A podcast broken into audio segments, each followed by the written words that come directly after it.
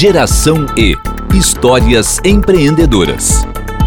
Quando se fala em startup, a palavra que vem em seguida na cabeça é inovação. E no episódio de hoje do podcast do GE, vamos falar sobre uma empresa que criou solução para um mercado até então bem tradicional eu sou o Mauro Belo Schneider. Eu sou Isadora Jacob e o Amor é Simples nasceu em 2014 com um objetivo bem ousado: transformar a indústria do casamento no Brasil. A startup vende em seu e-commerce vestidos de noivas com modelagem simples e preços mais acessíveis, né, do que os encontrados normalmente no mercado. Mais de 1.900 noivas já usaram essas peças. Em 2018, a marca vendeu mais de um milhão de reais. Para nos contar essa história, estamos recebendo aqui no estúdio da América Podcast, que até quero fazer um parêntese, né? Que é uma super parceira, foi uma super parceira Sim. dessa primeira temporada, né, Isa? Isso, a gente já tá se encaminhando pro fim, né? Spoiler.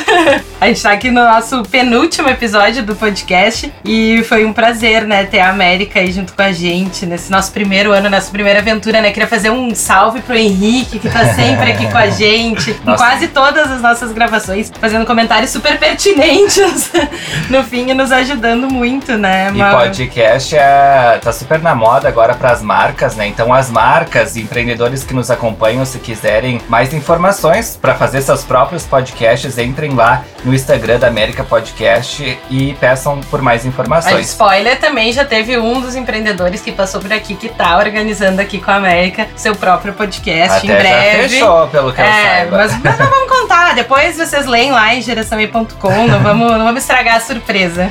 Então, continuando, a gente tá recebendo aqui a Laís Ribeiro, que é uma das quatro sócias, né? Do negócio. Bem-vinda, Laís. Os nossos leitores já conhecem um pouco da história do Amor é Simples, porque como a gente estava brincando aqui no início, o Amor é Simples já passou pela nossa versão impressa, já passou pela nossa versão online e agora está aqui então no nosso podcast. Multimídia que chama, amores. Mas é claro que a gente sempre tem leitores e ouvintes novos. Então, Laís, para começar, conta um pouquinho o que, que é o Amor é Simples para essas poucas pessoas que ainda não conhecem. Obrigada pelo convite, pessoal. O Amor é Simples começou como um e-commerce de vestidos de noiva para casamentos focados assim em cerimônias menos tradicionais. E desde 2018 a gente também vende num showroom aqui em Porto Alegre, que fica na Miguel Tostes, e faz lojas temporárias pelo Brasil. Então a gente começou sendo só um e-commerce, hoje falamos que vendemos omnichannel mesmo, mas esses espaços onde a noiva vai conhecer os vestidos só servem para elas provarem e elas recebem depois o vestido em casa exatamente como a noiva que compra no online recebe web. Então, é só uma experiência física para elas conhecerem mesmo. A gente já se considera, então, uma, uma marca digital nativa e vertical, que agora também é um termo meio da moda, assim, da NVB. E hum, não somos mais um e-commerce, somos uma marca digital. Somos a marca de casamento das millennials.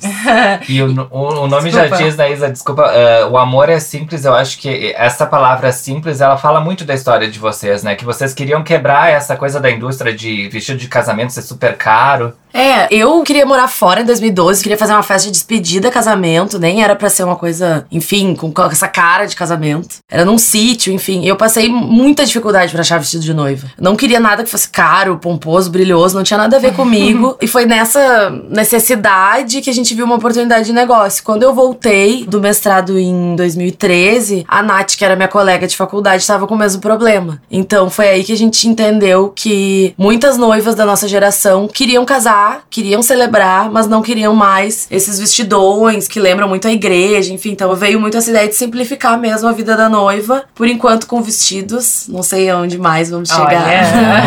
mas acho que a, a indústria de casamento passou por uma transformação, né, de uma maneira mais ampla nos últimos anos. O conceito, né, antes imaginava casamento era isso, aquela coisa, né, igreja, flores, rosas, vestido bolo e tudo mais. E hoje em dia as pessoas estão optando por celebrações mais simples e para comemorar mesmo, né? O amor sem ter aquela. toda aquela pompa e circunstância. É, a gente fala. Eu acho que tem muito a ver com a geração mesmo, né? Nossa geração não quer mais consumir do jeito que consumia, não quer gastar 100 mil reais numa noite, né? Inclusive as próprias mulheres mudaram, né? A vida da mulher não é mais o sonho, assim, o maior sonho da vida dela é casar. Não, a gente quer estudar, quer Sim, morar fora. investimento financeiro, inclusive, Exato. né? Então quer morar fora, quer comprar um apartamento, quer estudar, quer fazer pós-graduação. Tudo isso acho que é uma mudança da sociedade sociedade, assim, acompanhou também a forma como as pessoas consomem casamento. As pessoas nos perguntam, ai, sério que as pessoas ainda casam? Sim, só que elas estão casando de uma forma diferente. Quantos casamentos vocês foram nos últimos tempos que foram na beira da praia ou num sítio com 50, 60 convidados? Não tem mais aquela coisa, grandes salões, igreja, 300 convidados. Até tem, mas acho que o pessoal mais novo e as gerações que estão por vir, uh, elas vão casar de uma forma bem mais simples. Vai né? ressignificando, né? Totalmente. Aquele, aquele momento. Mas conta como é que funciona um pouquinho assim na prática, né? Tu disseste que então tem esse showroom e essas lojas temporárias. Ela tava no Rio de Janeiro, tá aqui bronzeada, maravilhosa.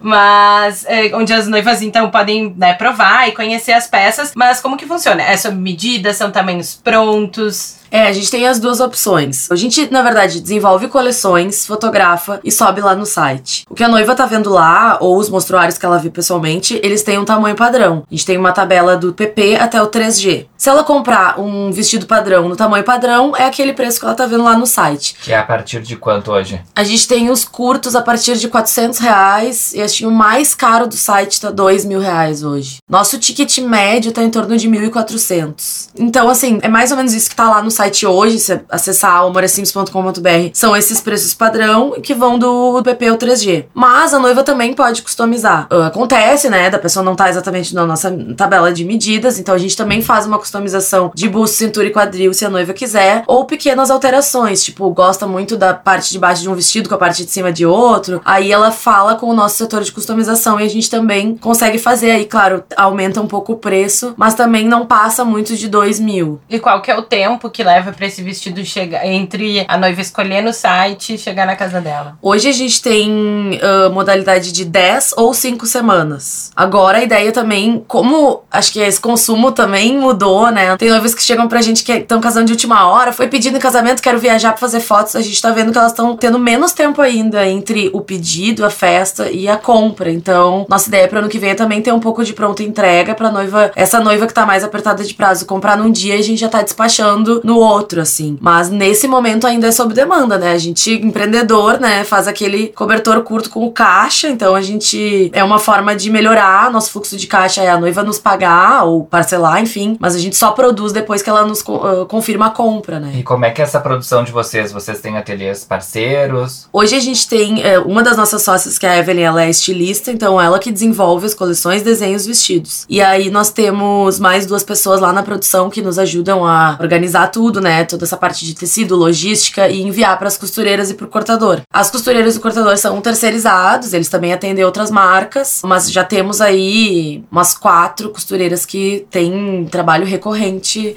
com Amor é Simples, né? Até porque o vestido de noiva, ele é uma peça peculiar, né? Normalmente são tecidos leves, então não é qualquer costureiro que faz, né? Imagino que isso também tenha que ser um cuidado de vocês na hora dessa produção, pra manter um corte bonito Com e tudo mais. certeza. É, a gente tem costureiras muito boas, tem um time que é pros vestidos padrão e outro time pros customizados. E a gente, com essa história de também viajar ao Brasil com as lojas temporárias, a gente foi buscando costureiras parceiras de ajustes nesses locais. Que mesmo que a noiva compre um customizado, ainda assim ela vai comprar o sapato, vai ter que fazer a barra. Então, ajudou muito a gente a vender nessas cidades, ter costureiras parceiras que recebem nossas fichas técnicas e tudo mais, pra elas serem parceiras de ajuste. Então, a gente acaba gerando renda também pra essas mulheres em outras cidades, né? Pelo menos nas principais a gente já tem. E Laís, nesses cinco anos de mercado aí de vocês, que ajustes que vocês tiveram que fazer? Porque, por exemplo, essa coisa de vocês terem começado só no online, hoje ter o showroom, que é super bonito, já foi lá, Isa? Não, mas eu Não. sou bem curiosa. Tá convidada. É, é muito bonito. Até que eu foi. contar um spoiler, né? Que eu vou casar no Olha próximo aí, ano. Temos Então uma eu acho que a minha visita vai ser meio assim.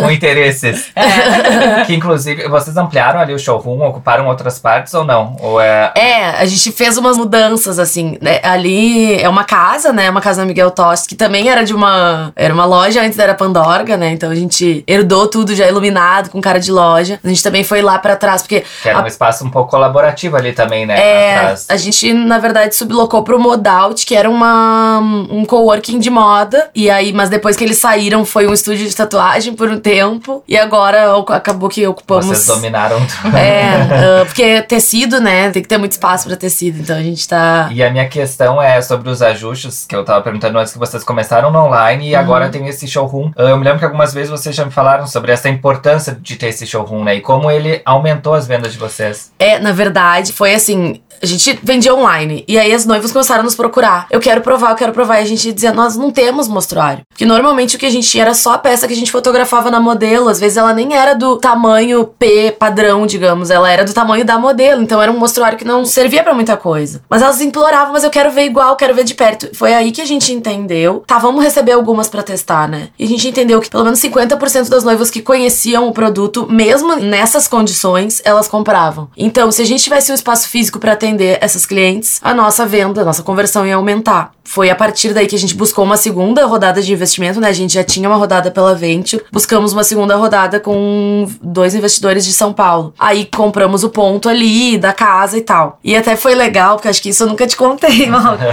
que quando vocês levaram a Ingrid Vanderbilt lá, porque para conhecer um exemplo de empreendedorismo feminino em Porto que era uma Alegre, investidora norte-americana que veio aqui. a mulher incrível, assim, ela falou um pouco com a gente, a gente contou isso, né? A nossa trajetória. Éramos um e-commerce, tínhamos aberto um, um showroom em Porto Alegre, e daí ela falou, tá, e quais são as dificuldades agora, né? E a gente comentou que, bom, ainda estamos no Rio Grande do Sul, já vendemos pra todo o Brasil, mas queríamos vender mais. E foi ela que nos deu esse insight das lojas temporárias. Ela falou, agora não vamos lembrar a marca, mas ela falou, ai, tem um cara nos Estados Unidos que vende camiseta, eu sei que não é o mesmo produto, mas ele sai com um truck e ele para nas cidades e vai avisando pelas redes sociais e ele faz, tipo, lojas temporárias. Gente, e acho que essa coisa de startup é assim, tem que testar rápido. Ela falou isso pra gente, provavelmente, no meio, início de abril. E no fim de abril, nós fomos pra Farroupilha, no interior do Rio Grande do Sul, testar o que que seria isso, o que que seria uma loja temporária, qual o trabalho que dava e tal. E fizemos ali um MVP e decidimos ir pra São Paulo no mês seguinte. Em maio de 2018, a gente vendeu só em São Paulo o que a gente vendia o mês inteiro, somado Porto Alegre e online. Então foi assim, foi o insight dela, na verdade, que nos provocou essa questão de fazer lojas temporárias também em outras cidades. E bom, depois de São Paulo,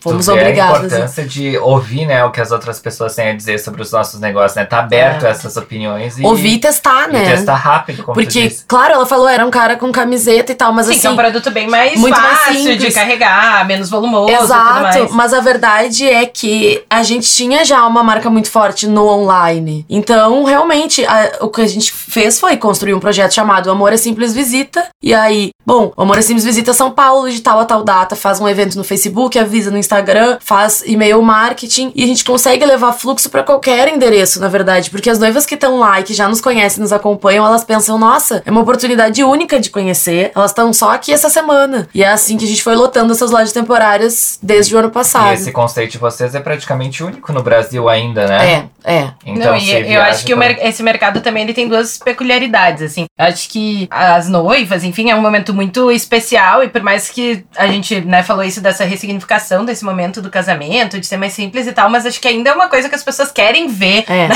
ver com os olhos, tocar e porque sentir, porque é eles- uma coisa muito especial, né? Então a pessoa quer saber se é realmente daquele jeitinho que ela tá vendo ali. A gente sabe que o tecido na foto às vezes brilha de um jeito, né? E tudo Porque isso. tem experiências ruins, né? Com Tem. essa coisa do É, AliExpress, exatamente. E tudo, de vindo É. da China, e tu compra um branco e chega um azul. Exato. é, isso. e, o Ali é, uma, é uma, uma loucura, assim, porque de alguma forma ele abriu o consumo Sim, de vestidos pela primeiro- internet, é, né? Foi o primeiro movimento das pessoas deixarem de consumir esses vestidos super caros que a gente Exato. tinha aqui pra tentar assim, ah, eu quero uma coisa Sim. mais barata. Então, por um lado, o Ali foi super importante pra gente, né? Ele veio antes do Amor é Simples, assim, então. Mostrou que tinha demanda, né? Tinha demanda por comprar online e comprar com um preço mais acessível. E, mas por outro lado, ele também queima muito o filme porque as noivas têm medo de, enfim, do tamanho tamanho, da qualidade, tudo mais. Então essas lojas temporárias nos ajudaram a mostrar que aquilo que elas veem na foto é exatamente o que a gente entrega, né? Mas a outra peculiaridade que eu queria falar sobre esse mercado também, que acho que tem uma potência online muito forte, porque acho que é um momento também. E hoje as pessoas pesquisam muito Sim, pela internet. Então a pessoa pensou em casar, É. ela já tava com a sua pastinha no Pinterest, Uhum. já tá seguindo absolutamente todos os perfis de organizador de casamento, não sei o quê. Então é um movimento, assim, É. que tem uma força online muito grande. Vocês Sim. souberam usar isso muito a favor de vocês. É, é um público muito engajado, de fato. E no meio do caminho a gente comprou também um dos maiores blogs de casamento do Brasil. Acho que isso também pros investidores agora, com quem a gente conversou, todo mundo sabe que isso foi uma grande sacada, assim. Qual porque blog? Casando Sem Grana. Ele já tinha 10 anos de conteúdo ali, ele é muito bem posicionado no Google. E a gente já anunciava lá. E a, a blogueira não queria mais ser blogueira, queria nos vender. Enfim, fizemos uma negociação e entendemos que era muito importante o nosso negócio. E hoje o Casando, ele alavanca muito as nossas vendas também por causa disso. Porque ele é muito maior. Ele tem quase 180 mil fãs no Instagram. Então as noivas que chegam, às vezes, por pesquisa, por hashtags lá, acabam conhecendo o Amor é Simples. Aqui a Laís traz um assunto muito importante, que é a importância do conteúdo para reverter em vendas, mas a gente vai falar daqui a pouco. Agora Ah, a gente vai pro é. nosso primeiro bloco. Bom, Laís, aqui no podcast do Geração E a gente tem três tópicos, então, que são abordados com todos os nossos convidados. Descascando o abacaxi, papo sério e hora do conselho. Vamos começar. Descascando um abacaxi. Chegou o momento, Laís, de falar de solução de problemas. Empreender é praticamente sinônimo de descascar um abacaxi por dia, né? Então, qual foi o maior perrengue que o Amor é Simples já viveu? Meu Deus, foram tantos. Olha, eu acho que essa é a re- a resposta que a gente mais recebeu, né, Mauro, nesse ano aí de podcast. Foram tantos. Ai, eu acho que um dos piores foi. A gente tinha saído do nosso escritório e aí nós fomos muito bem recebidas no Poa Hub, que é o coworking da Prefeitura de Porto Alegre, mas lá a gente só tinha computadores, né? E aí Eu nós. fui lá também. Foi lá também, verdade. Ahn, O Mauro é quase um quinto integrante. sócio. Aliás, eu mereceria. Nem preciso pagar aquela cota lá que vocês abriram. Eu tenho que só receber. Os dividendos. O coworking lá, obviamente, é pra pessoal que, enfim, né? gente- Só com os computadores e tal. A gente tinha uma salinha minúscula, gente, menor do que essa sala aqui, pra ficar com o nosso estoque e a parte da produção, que ainda era bem pequena, isso antes de abrir o showroom e tudo mais. E assim, eu acho que 80% da nossa produção ficava com uma costureira de cachoeirinha, que é a Eliana, que também já saiu aí na mídia. e a gente, assim, ó, tinha conseguido adiantar uma coleção e adiantar pedidos por sorte, porque a Eliana ia sair de férias. A gente falou, Eliana, vai, sai de férias, adianta umas coisas que quando tu voltar vai ter coleção nova e vai ter um monte de pedido, né? E quando a Eliana voltou, ela foi direto pro hospital com uma doença super grave. E nós, tipo assim, tá, acabou, né? O que, que nós vamos fazer? Tipo, a pessoa que mais nos atendia, que a gente confiava, muito do nosso estoque já tava lá na casa dela. A gente tava, assim, não estava 100% sem costureira, mas assim, ela era a pessoa mais responsável Era o pela braço direito Ela era a- produção. Que E abaxi- aí- Abacaxizão. abacaxizão mesmo, assim. E daí foi assim, ficamos meia hora primeiro completamente Em choque. assim, em choque. E eu acho que o, o que eu gosto muito das minhas sócias, a gente sempre fala isso, que é assim, não, não tem chororô, né? Eu lembro a gente sentada nessa sala minúscula, cada uma com um telefone, começando a procurar costureiras. Na mesma hora, assim, em meia hora a gente já tava falando com metade de Porto Alegre sobre isso. Inclusive encontramos costureiras muito boas que estão com a gente até hoje. Claro, daí fizemos uma transição, a Eliana ainda tá em tratamento, a gente teve que ir na casa dela. Jana pegou o carro do pai dela, caminhonetão, pra ir buscar coisas, esquecemos coisa. A Evelyn, assim, foi uma loucura. A Evelyn, que era responsável pela produção, ainda não trabalhava full time no Amor é Simples, era meio turno. Então, assim, foi aquela loucura de, meu Deus, não sei nem onde estão as coisas que a gente precisava pra produzir. Mas também foi muito rápido de, bom, é isso, tem que engolir o choro e seguir, assim. Então, foi- acho que foi uma época bem importante também pra gente se dar conta de não ficar na mão de um único fornecedor, né? Porque essas coisas, elas podem acontecer. Então, enfim. O é- problema sempre ensina muito, né? Ensina. Esse foi um ensina. conselho que a gente ouviu aqui no podcast, já no primeiro episódio do seu Otélio Dreves, Hum. né? Dono das lojas Dreves. Ele falou disso, da importância de tu nunca estar na mão do teu fornecedor, porque o negócio é teu, né? Não é dele. Ele é um colaborador, um Hum. parceiro estratégico. Mas tu precisa ter outras opções, né? Acho que no caso de vocês, que é uma produção super específica, mais ainda, Mais porque ainda. não é qualquer pessoa que vai conseguir que rapidamente um botar B, a né? mão na massa ali. Exato, pra e pra, pra 2020 ainda mais a gente vai buscar isso, né? Porque realmente. Claro, hoje já tá mais dividido, mas enfim, foi um grande aprendizado. Eu quero voltar a falar agora um pouquinho sobre essa coisa do conteúdo, né? Que tu disse que vocês compraram esse blog. E isso deve trazer muita venda para vocês, né? E o Geração E também, eu acho que, eu não me lembro, eu acho que a gente foi um dos primeiros, né, veículos a Com contar certeza, a história de vocês, se não Foi o primeiro. E eu queria que tu falasse um pouquinho, porque a Laís também, ela é formada em comunicação, Sim. e eu acho que tu podia compartilhar um pouco essa tua visão sobre a importância da comunicação para os negócios, né, Laís? Porque alguns empreendedores, eles acabam deixando isso por último, e eu acho que reverte muito em venda, né? É, se tratando de online, assim, estar bem posicionado no Google é um item básico, né? E a forma mais inteligente de fazer isso é com conteúdo bom que as pessoas estão buscando. Então, a noiva vai lá e procura vestido de noiva simples, ela encontra o amor é simples. Se ela procura, por exemplo, como casar de forma econômica, ela encontra o casando sem grana. Nesse meio aí, a gente acaba oferecendo o vestido. Então, conteúdo bom pra posicionar no Google acho essencial. Também nas redes sociais, porque foto boa vende, né? E ter um, posicionamento claro. Eu acho que a gente viu muito assim que nós conseguimos construir uma marca forte de em ter um branding, né? Então, um conteúdo que seja legal, que entregue pras noivas aquilo que elas estão buscando, que é interessante pra elas, enfim, é- eu super recomendo, assim como assessoria de imprensa, porque sair em veículos também é muito importante, né? E pensar, né, estratégias pra tu tá sempre na mídia, né? Eu me lembro aquela ação de vocês dos bilhetinhos. Sim. Foi uma época em que algumas marcas grandes do mundo estavam. As pessoas compravam e estavam recebendo bilhetes de trabalho escravo. Sim. E vocês fizeram o contrário e começaram a mandar bilhetes de amor, de afeto, né? De É. E aquilo foi também uma estratégia, claro, eh, de comunicação. Sim, a gente foi o nosso primeiro viral, assim, e foi as cartas, inclusive, da Eliana. Essa, ela eh, era uma cartinha dizendo isso, obrigada por ter comprado de uma marca que valoriza a mão de obra brasileira e tudo mais, assinado com o nome e a cidade dela, pra que as noivas soubessem quem tinha feito o vestido. E, e realmente, daí ali a gente saiu no Razões pra Acreditar, no Hypeness, e foi pra TV e tudo mais com esse case, né? Foi o nosso primeiro viral. Éramos bem pequenas ainda e deu um boom, assim. E agora é o momento do nosso segundo quadro, Papo Sério. Papo Sério. É hora de papo sério no podcast do GE.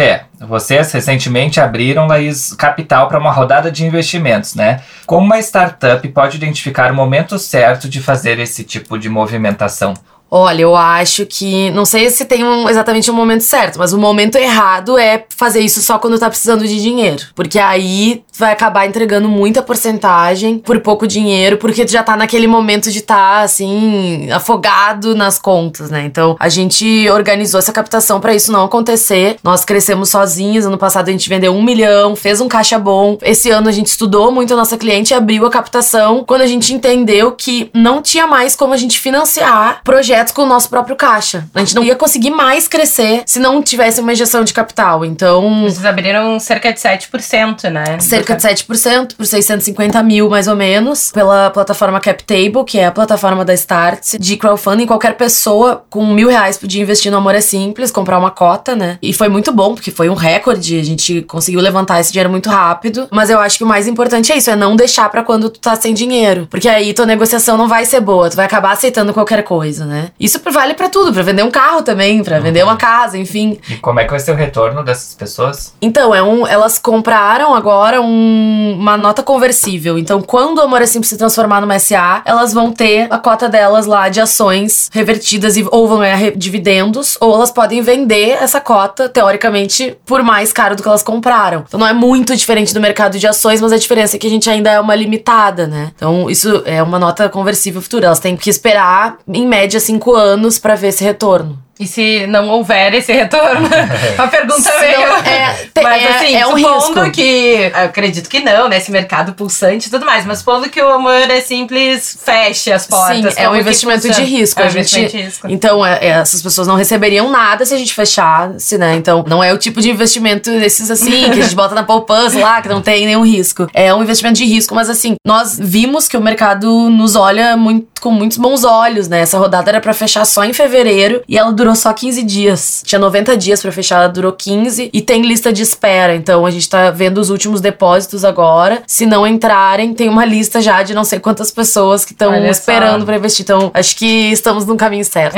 e é uma volta por cima, eu acho também, né? Que eu me lembro que vocês já foram no Shark Tank. Sim. E naquela época vocês não receberam investimento, Não, não. né? Nem proposta a gente recebeu. Pois aí, como é que é hoje tu olhar assim pra todas essas experiências experiências, inclusive essa do Shark Tank, e ver que agora vocês tipo estão prontas, receberam, né? E esse apoio de uma forma também pouco diferente, direto de pessoas, né, físicas. Sim. É, o Shark Tank foi muito bom por exposição, né? Por aparecer na TV e tudo, mas era um perfil de investidor que quer 50% do teu negócio. Uma das moças lá falou que ai, noiva não faz conta. Gente, o brasileiro faz conta para comer. Como assim noiva não faz conta, né? Então assim, é uma realidade muito diferente. E acho que hoje a gente tá provando que sim, que as noivas estão fazendo conta, que elas não querem gastar 20 mil reais num vestido. E acabamos indo por outro lado, mas também chegando, encontrando nosso caminho e chegando nesse patamar de vendas e tudo mais, com a ajuda de outros investidores. E fica uma lição, eu acho aí, né? Que vocês saíram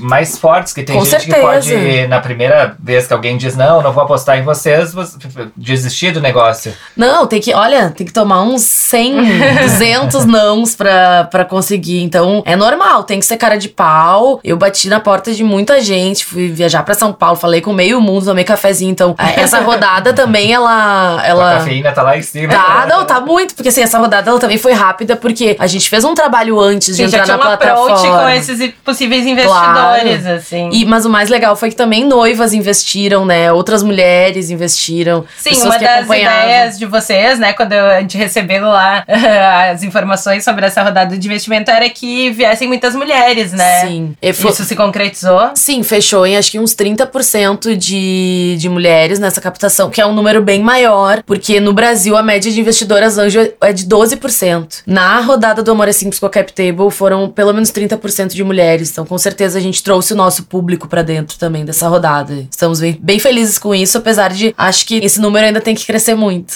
Não, mas vai, é só uma questão de tempo. Bom, e chegou a hora do nosso terceiro quadro, que é a hora do conselho, a hora de compartilhar a experiência com quem tá aí começando no empreendedorismo. Hora do conselho.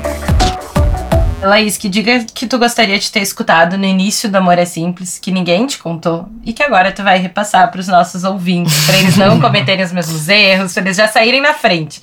Uma dica preciosa. Ah, eu acho que tem muito da glamorização, assim, do empreendedorismo e tudo mais. Eu acho que, bom, pra quem não tem grana de família, né, e tal, empreender pode te fazer ganhar pouco por muito tempo. Até realmente começar a receber um retorno financeiro melhor, como pessoa física, né? Porque às vezes o empreendedor quer tirar um prolabore lá grande, lá desde o início, e. hum, Só que não, naquele momento, no início ali, o importante é investir tudo de novo no negócio. Então, acho que as pessoas elas têm essa ideia meio equivocada que vão ganhar muito, vão ser seu próprio chefe, vão fazer seu horário. Na verdade, os primeiros anos do empreendedorismo é o contrário, é tipo trabalhar muito, ganhar pouco, investir tudo que tu tem na empresa e só depois começar a colher frutos. Eu não tinha muito essa cabeça, mas acho que é bem comum as pessoas se equivocarem nesse ponto, assim. Mas sobre um conselho que a gente sempre dá é pensar com a cabeça de MVP, né? Mínimo produto viável. Testar pequeno alguma coisa e se dá certo, daí sim investir mais naquilo. As pessoas acham que tem que ter, nossa, eu preciso ter o melhor site, a melhor plataforma, o melhor logo, o melhor tudo. Não. Gasta pouco, bota tua ideia na rua, recebe os feedbacks, depois melhora, vai melhorando constantemente. Isso pra não gastar muito dinheiro lá no início e também porque a gente tem que ouvir o que o nosso consumidor quer, no fim das contas. Não adianta tu ficar dentro de casa planejando e juntando um dinheirão pra lançar alguma coisa. Lança pequeno, pelo menos no online, né? Lança pequeno e vai ajustando, vai fazendo essas mudanças conforme o teu consumidor vai te passando os feedbacks, né? Acho que ouvir foi então uma tônica da trajetória de vocês, É. né? Ouvir essas tendências de mercado, ouvir os investidores. Sim, tem que, para isso tem que ter humildade, né? Humildade pra gente reconhecer pessoas que estão há muito mais tempo que nós no mercado. Investidor tem aquele, né, aquele perfil de dar porrada, mas às vezes a porrada é muito importante. E só queria ouvir, já que estão falando de ouvir, uma última opinião tua sobre empreender em sociedade com sócias. Que tem muita gente que tem medo, né? Acha, ah, vai brigar, vai misturar as relações. Como é que é pra vocês? Eu acho essencial ter pessoas com quem a gente troque. Eu acho que deve ser muito solitário ser um dono sozinho, né? Mas assim, acho que tem que ter hum, conhecimento complementar. Não adianta todas as pessoas serem iguais, né? A Jana, por exemplo, eu conheço desde o jardim de infância, a Nath desde a faculdade, a Evelyn um pouquinho depois. Eu tenho relações de amizade com elas, mas acho que a gente também também tem perfis muito diferentes. Então, claro que tem às vezes um, né, uma outra discussão, mas eu, eu jamais teria uma, uma empresa sozinha. Sou muito fã das minhas sócias e acho que a gente se complementa muito bem, assim. Então tá, Laís, muito obrigado pela tua participação. Ó, passou rápido. Passou muito rápido, tá gente. É, quando o papo é bom, voa. É, então chegou ao fim mais um episódio do podcast do Geração E. Quem quiser fazer uma maratona de empreendedorismo, todos os episódios anteriores estão disponíveis em jornaldocomércio.com/barra podcasts e também no Spotify, iTunes, Google Podcasts e agora chegamos ao Deezer. Além disso, queremos convidar os ouvintes que acompanham Geração E a assinarem o Jornal do Comércio. Ó, por isso eu trouxe uma edição impressa aqui para te presentear, Laís. Oba, obrigada. De vez em quando a gente tem as promoções para assinaturas digitais, como na Black Week, que tava apenas R$ 9,90. Ah, mas agora já acabou a Black Week, mas pode continuar assinando ainda. É um preço super justo justo. ter notícia de qualidade, jornalismo muito bem feito por uma equipe maravilhosa, né? A gente é suspeito, claro que a gente faz parte. Mas, enfim, são jornalistas muito qualificados que estão trazendo aí diariamente notícias sobre economia, cultura, empreendedorismo, né? Então é só acessar jornaldocomércio.com.br loja, conferir qual o modelo de assinatura que combina mais contigo, se é digital, se é o impresso. E não esqueça também de acompanhar a nossa edição impressa que circula todas as quintas no Jornal do Comércio e também diariamente geraçãoe.com com muitas histórias de empreendedorismo. É isso aí. A gente volta na próxima terça-feira com o último episódio dessa Ai, temporada. meu Deus, eu não tô preparada, gente. Não estou preparada pra isso. A gente adorou, né, Isa? Foi, foi uma experiência muito boa e o próximo episódio vai ser bem especial, né? Não vamos contar ainda como é que vai ser, mas eu digo pra todo mundo já ficar ligadinho. Vai ser aí. ótimo. Lá. Tchau, tchau. Tchau. Este podcast é produzido pelo Jornal do Comércio em parceria com o América Podcast. Acompanhe nossos outros programas em jornaldocomércio.com/podcasts.